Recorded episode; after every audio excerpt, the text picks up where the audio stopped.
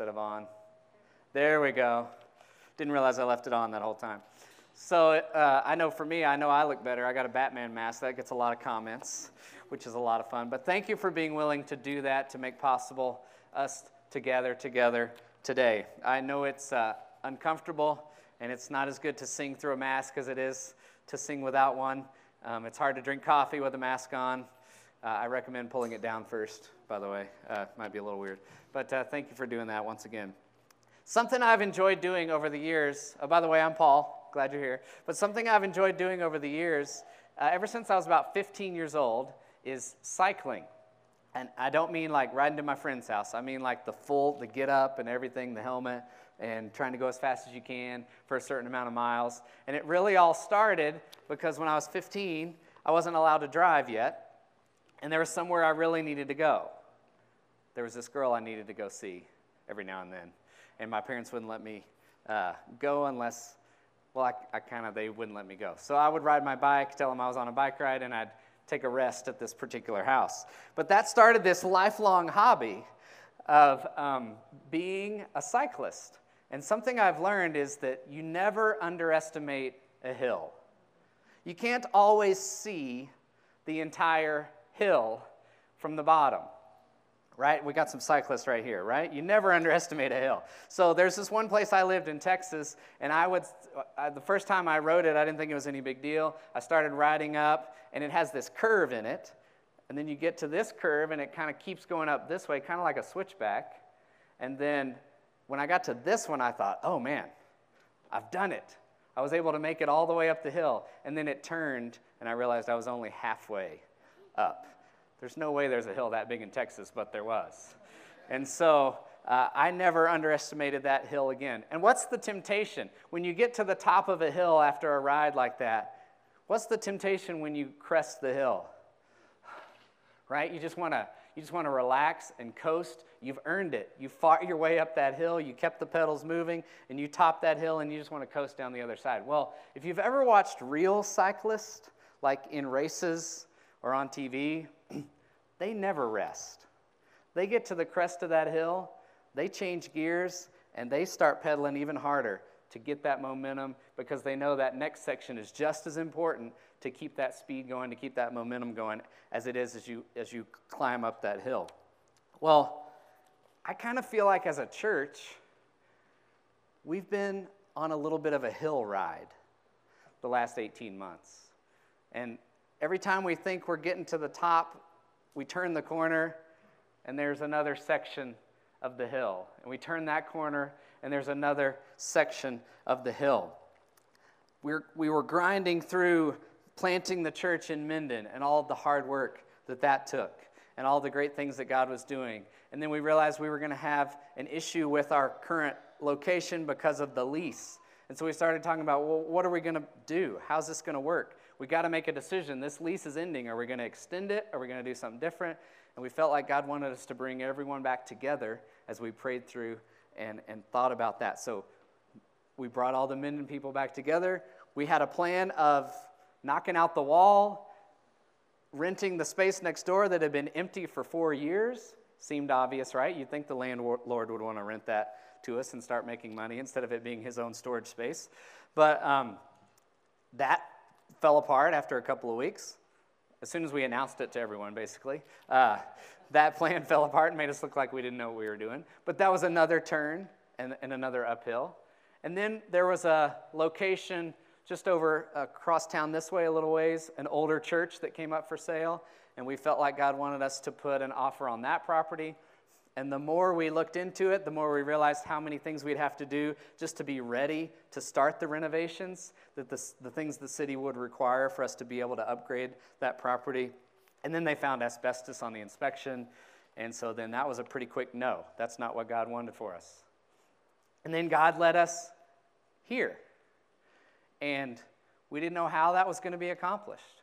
We had no idea um, how God would bring that together. It was another hill, it was another turn, and yet we continued to go up. And now here we are, sitting in this space. Some of you, some people online, but sitting in this space, worshiping together after this long journey. If you'd have told me two years we would be here, I would not have believed you. But yet, here we are. And this journey we've been on has been a tough one. This hill we've been climbing, this building that God so graciously and miraculously pro- provided for us, it's like the crest of the hill. It's like we've gotten to the top, and now we have a choice. Have we earned a rest? Have we earned a coast down the other side of the hill? Or does God have something else in mind? Does God want us to kick it into a different gear and gain momentum as we go down the hill, just like a professional cyclist would. You see, I don't think building this building is the end. I think it's just the beginning. I think it's a starting line, not an ending point. We're cresting the hill and we've got nothing but opportunity before us as we look to allow God to use us to fulfill his purposes. And as we've walked through the book of Nehemiah, over and over, I have seen parallels with where we are as a church. It's been amazing that God led us uh, to that particular book of the Bible during this season of, of what's going on. Um, because Nehemiah is leading through a little building project of his own, right? It's actually a really big building project to get that wall redone around the city of Jerusalem. He's dealing with all kinds of setbacks, all kinds of distractions, and he reaches the point of completion in chapter 6, verse 15. It says So the wall was completed on the 25th day of the month of Elul in 52 days. That's a miracle.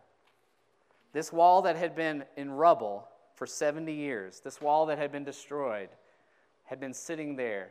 Nehemiah came back and they rebuilt it in 52 days. It's a miracle. As we look over the events of these next couple of chapters, I want us to think about uh, bigger than just the events that we read, bigger than just those moments in time. It's no coincidence that God has us in this passage on this day.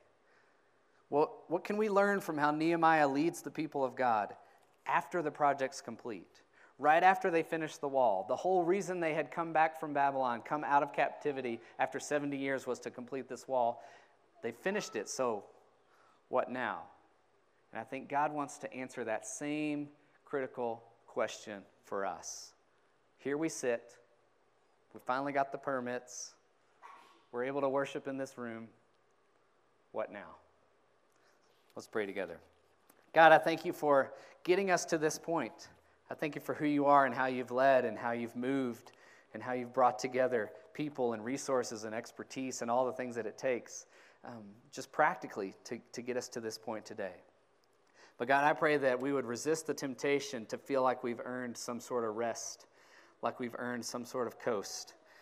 We know that you've got more in store for us. There is more to come, and there's nothing that you can't do. And so, God, we submit ourselves to you today. Speak to us through your word and show us the answer to that question. What now? In Jesus' name, amen. So, the events we're covering today go all the way into the middle of chapter 8 from that moment we just read in, in chapter 6, verse 15. Uh, we're not going to read every verse as we go. A lot of them are actually a list of names that we'll talk about in a minute. But I encourage you to read through those um, on your own. You can almost read the whole book of Nehemiah in one sitting get the background, get the flow of how uh, this goes together uh, as God put it together in His Word by reading the whole thing at some point this week. But we're going to start again with this incredible pronouncement of the wall's completion in chapter 6, verse 15. It says, So the wall was finished on the 25th day of the month of Elul in 52 days. And when all of our enemies heard of it, all the nations around us were afraid and fell greatly in their own esteem for they perceived that this work had been accomplished with the help of our God. So, the first thing we see in this process, as soon as the completion of the wall is accomplished, what we see is that all glory goes to God. All glory goes to God. I love the way it's phrased in verse 16. The nations, these are the enemies of God's people, were afraid and they fell greatly in their own esteem. You know, as long as the wall was in rubble, as long as the wall was in ruins, they felt pretty good about their standing, right? You look over there and you're like, well, those people are done. Don't have to worry about them. And then here they come after 70 years back to the city of Jerusalem. They rebuild the wall, and suddenly it's taking notice of God's people and God's power and what He wanted to do. And suddenly the Israelites are here again, which they have a lot of history. As you read through the Old Testament, there's a lot of history here between these nations. And they were like, uh oh, Here's this powerful God showing up yet again.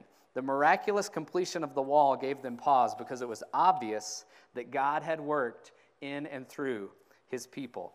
It's a miracle that this re- group of returning exiles were able to rebuild this wall, and it could only have been accomplished with the help and the power of God. So, how does that relate to us? How does that relate to Common Ground, Carson City, 2020? There's a lot of things you may not know about the things that happened in the background of us getting to the point where we are today with this building. But I'm confident saying this this work has been accomplished with the help of our God. There's no doubt about it. Even the small pieces you probably know, the fact that we raised $800,000 in like six weeks, a church our size, that, that's nuts. People don't understand that. When I'm talking to the financial people, uh, working through some of our paperwork on the loans and things, they're like, now where did that come from? I'm like, well, God did it. They don't really understand that. I don't know where it came from. It wasn't me. you know, God did that. Um, but I want to give you just a, a few quick facts to help you kind of wrap your mind around how much God accomplished. You've heard Derek say over and over, we weren't even looking. And I think when he says that, he kind of sells it short. We were against owning a building. Like, philosophically, it was not something we thought we were supposed to do as a church. That we were going to be more nimble than that. We were going to rent space. Uh, we were going to be good stewards of the finances. And by renting, we felt like that was the better way to do it. And the more we looked into it and the more we figured out, renting was actually more expensive. And so God kind of shot that philosophy out. And then someone said, You should consider buying uh, a property. Why wouldn't we buy something? It's going to be cheaper, and then you have a home base. And so that was a big shift for Derek and I, as your pastors, to make. We were not going to do that, but God made that shift. The obvious answer to our space issues, like I mentioned before, was just to rent the one next door. Why wouldn't the guy want to do that? That made all the sense in the world. But the more we looked into that, the more difficult that became. And like I said, that fell apart for several reasons uh, in just a couple of weeks. And then we thought we'd found the answer across town. We had the inspection, and that was obviously not the answer pretty quickly.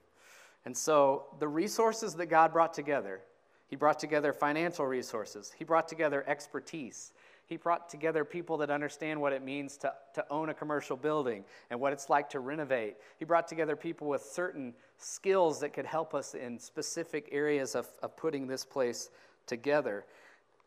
For a church our size, the way this space has come together is nothing short of a miracle. And even a significant portion of that happened outside of us. That God used outside sources to say, This is something I want to do. And I want to expand on that real quick. Because if you were around during the fundraising, you know we had someone offer to match $250,000 that if we could, whatever we could raise as a church, uh, they wanted to see the bank statement that showed how much that was, and then they were going to match it to the penny, up to $250,000. Well, that right there is a miracle. But there's, there's some backstory to this that's really cool. That money had been in this family for a couple of generations. It had been set aside for the purpose of blessing a church or a church plant at some point in the future. They didn't know when, they didn't know where, they didn't know why. Um, but they had invested it, it had grown, and they felt like when they heard about our situation, this was the answer to what God wanted to do with that money.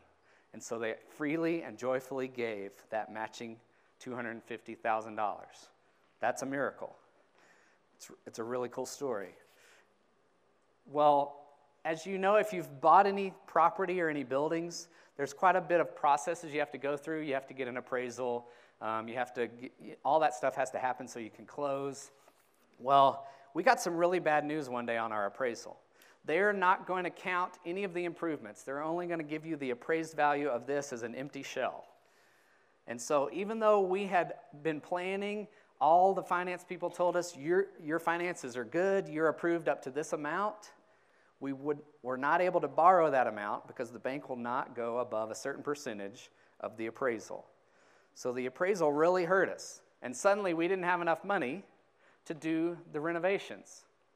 And we didn't share this with anyone because we were freaking out and didn't know how God was going to solve it. Right? We had just finished asking you for 250,000 and we weren't about to turn around and go, "Okay, well we need 200 more." Um, but God knew the answer. And there was a, a meeting between Derek and, and someone that was uh, dealing with the estate. Uh, they were executor of an estate in the area. That estate wanted to bless several different nonprofits in this area. And so they gave large amounts to several uh, different institutions in our area. But at that meeting between Derek and that executor, an envelope was passed across that had a check for $200,000. Well, what they didn't know is that's the exact amount we weren't able to get because of the appraisal, give or take a few thousand, but it was really close. And suddenly God said, okay, here, you have the money to continue doing the renovations so that that building can be used uh, for my people to meet and to be a home base to go out and fulfill that mission. That's a miracle. Yeah, that, that, yeah. that kind of stuff, well, I mean, it does happen. That kind of stuff happens when God decides to do it. Uh, it doesn't happen very often in my experience. Um, so, God has truly worked, God has truly blessed common ground. We've crested the hill, we're at the top. The hard work has been done, God has accomplished it. And the temptation is going to be to coast down the other side.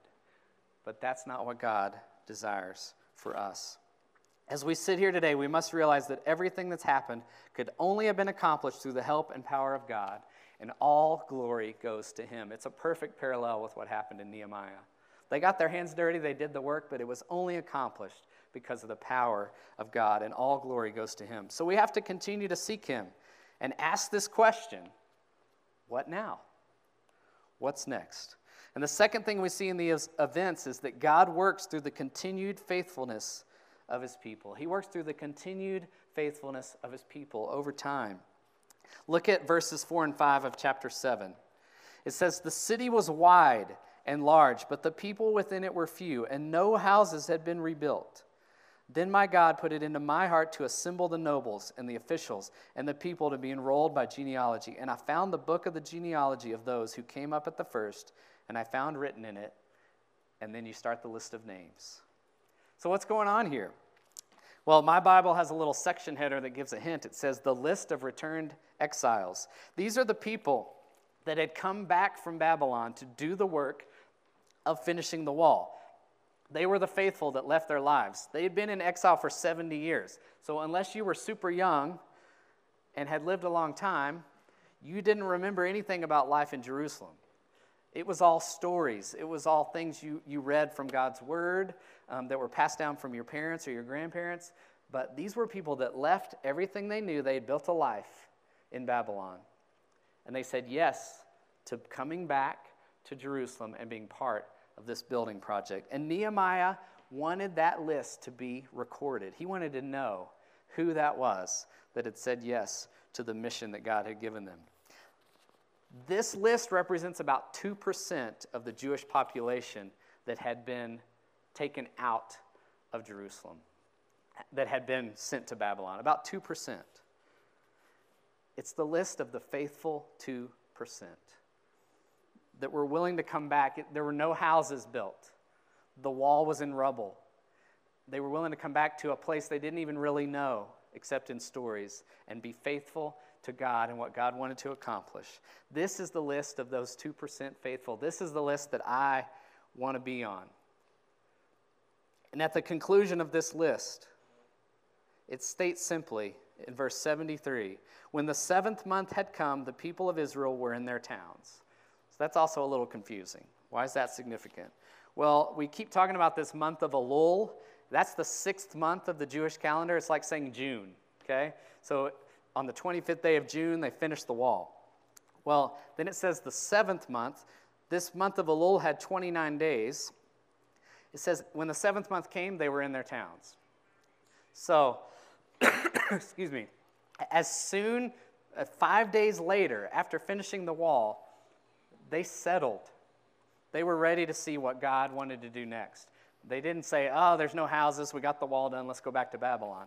They settled, they were ready to stay and ask the question, what now? This work was really all about the people. It was about giving them a place to fulfill who God had created and called them to be. when that seventh month rolled around, they're asking that question, what now? Just like the building project we see here in Nehemiah, this building we're in today is about giving us a place. It's about people, a place to fulfill who God has created and called us to be. It's about people that need to know the saving love of God. It's about seeing His kingdom expand in our lives and the lives of those around us. It's the beginning, it's not the end. And it's why we continue to ask the question, what now? And it leads us to the third thing we see in these events. And that is that fulfilling God's purposes, being who He's called us to be, always begins with dedication to Scripture. Fulfilling God's purposes, being who He's called us to be, begins with dedication to Scripture. So the people have returned. They've completed the wall. They've set up their residence, and they're looking to know what should happen next. And what do they do to find the answers? They go to God's Word. They look to Scripture. In Nehemiah 8, verse 1, it says, All the people gathered as one man into the square before the water gate, and they told Ezra the scribe to bring the book of the law of Moses that the Lord had commanded Israel. I love this because it's the people's idea. It's not a leader telling them what they should do. It's the people's idea. We need to hear from God. We need to hear the word of the law that God had given to Moses. So Ezra the priest comes before all the people and he begins to read the scripture. The people listen closely, but there's another really interesting dynamic that we see going on in this moment. In verses 5 through 8 of chapter 8, it says, Ezra opened the book in the sight of all the people, for he was above all the people. And as he opened it, all the people stood, and Ezra blessed the Lord, the great God, and all the people answered, Amen, Amen, lifting up their hands. And they bowed their heads and worship the Lord with their faces to the ground. Then he gives this list of names that are really hard to read, so I'm going to skip them. but they were the Levites. Okay, the Levites were there um, milling around through the people, and they helped the people to understand the law. While the people remained in their places, they read from the book, from the law of God, clearly, and they gave the sense so that the people understood the reading. So Ezra's up on a platform reading from Scripture, but something else is going on too. The Levites are stationed throughout the crowd, helping the people understand, understand what's being read, and they gave the sense so that the people understood the reading. They're having a discussion, they're having a sermon based small group right there in Nehemiah. And when God's people needed answers on what to do next, they went to Scripture and they made sure they didn't just hear it, but that they understood by having the Levites guide the discussion of what was being read. This is exactly why we do groups the way we do. Scripture is the authority. We want to stand on its truth and not our opinions. We want to be dedicated to God's word. But we know it's not enough just to hear scripture because in order to put it into practice, we need to internalize it, we need to understand it, we need to apply it. We need to spend time pursuing God and his word and allow the Holy Spirit to teach us and guide us. But we also need to discuss with others what it, what it means, how it impacts us, so that we can get to that practical application of God's truth for our lives. And when God's people in Nehemiah wanted to know the answer to this question, what now, they went to God's word, and it had a profound impact. They sought God in his word, and they found the answer. And what was that answer? It was be obedient to God's commands, continue to seek him and understand his word, and honor him for who he is and all he's done. So here they are. They're getting to the top of that hill. They crest the hill of completing the wall. The choice was there before them. Do they coast or does God have more in store? And God's word told them there is more. Whenever you're seeking God, whenever you're serving God, there's always more for Him to accomplish in and through you. I believe we're at that very same decision point. We're at the top of the hill. We're in the room. We've reached completion. We've opened the space that God has provided, but this is not the end, it's just the beginning. we're going to continue to pursue God's purposes and His plans for how we want to align ourselves, or how He wants us to align ourselves with His mission.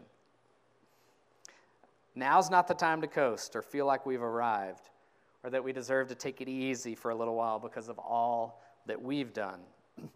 Now's the time to follow the same pattern as the Israelites with Nehemiah. We first need to acknowledge that we have not accomplished anything, that all glory goes to God, because what has been done could only have been completed with His power and His help. Second, we understand that God works through the faithfulness of His people, so each one of us must be obedient to His leading, no matter what it means.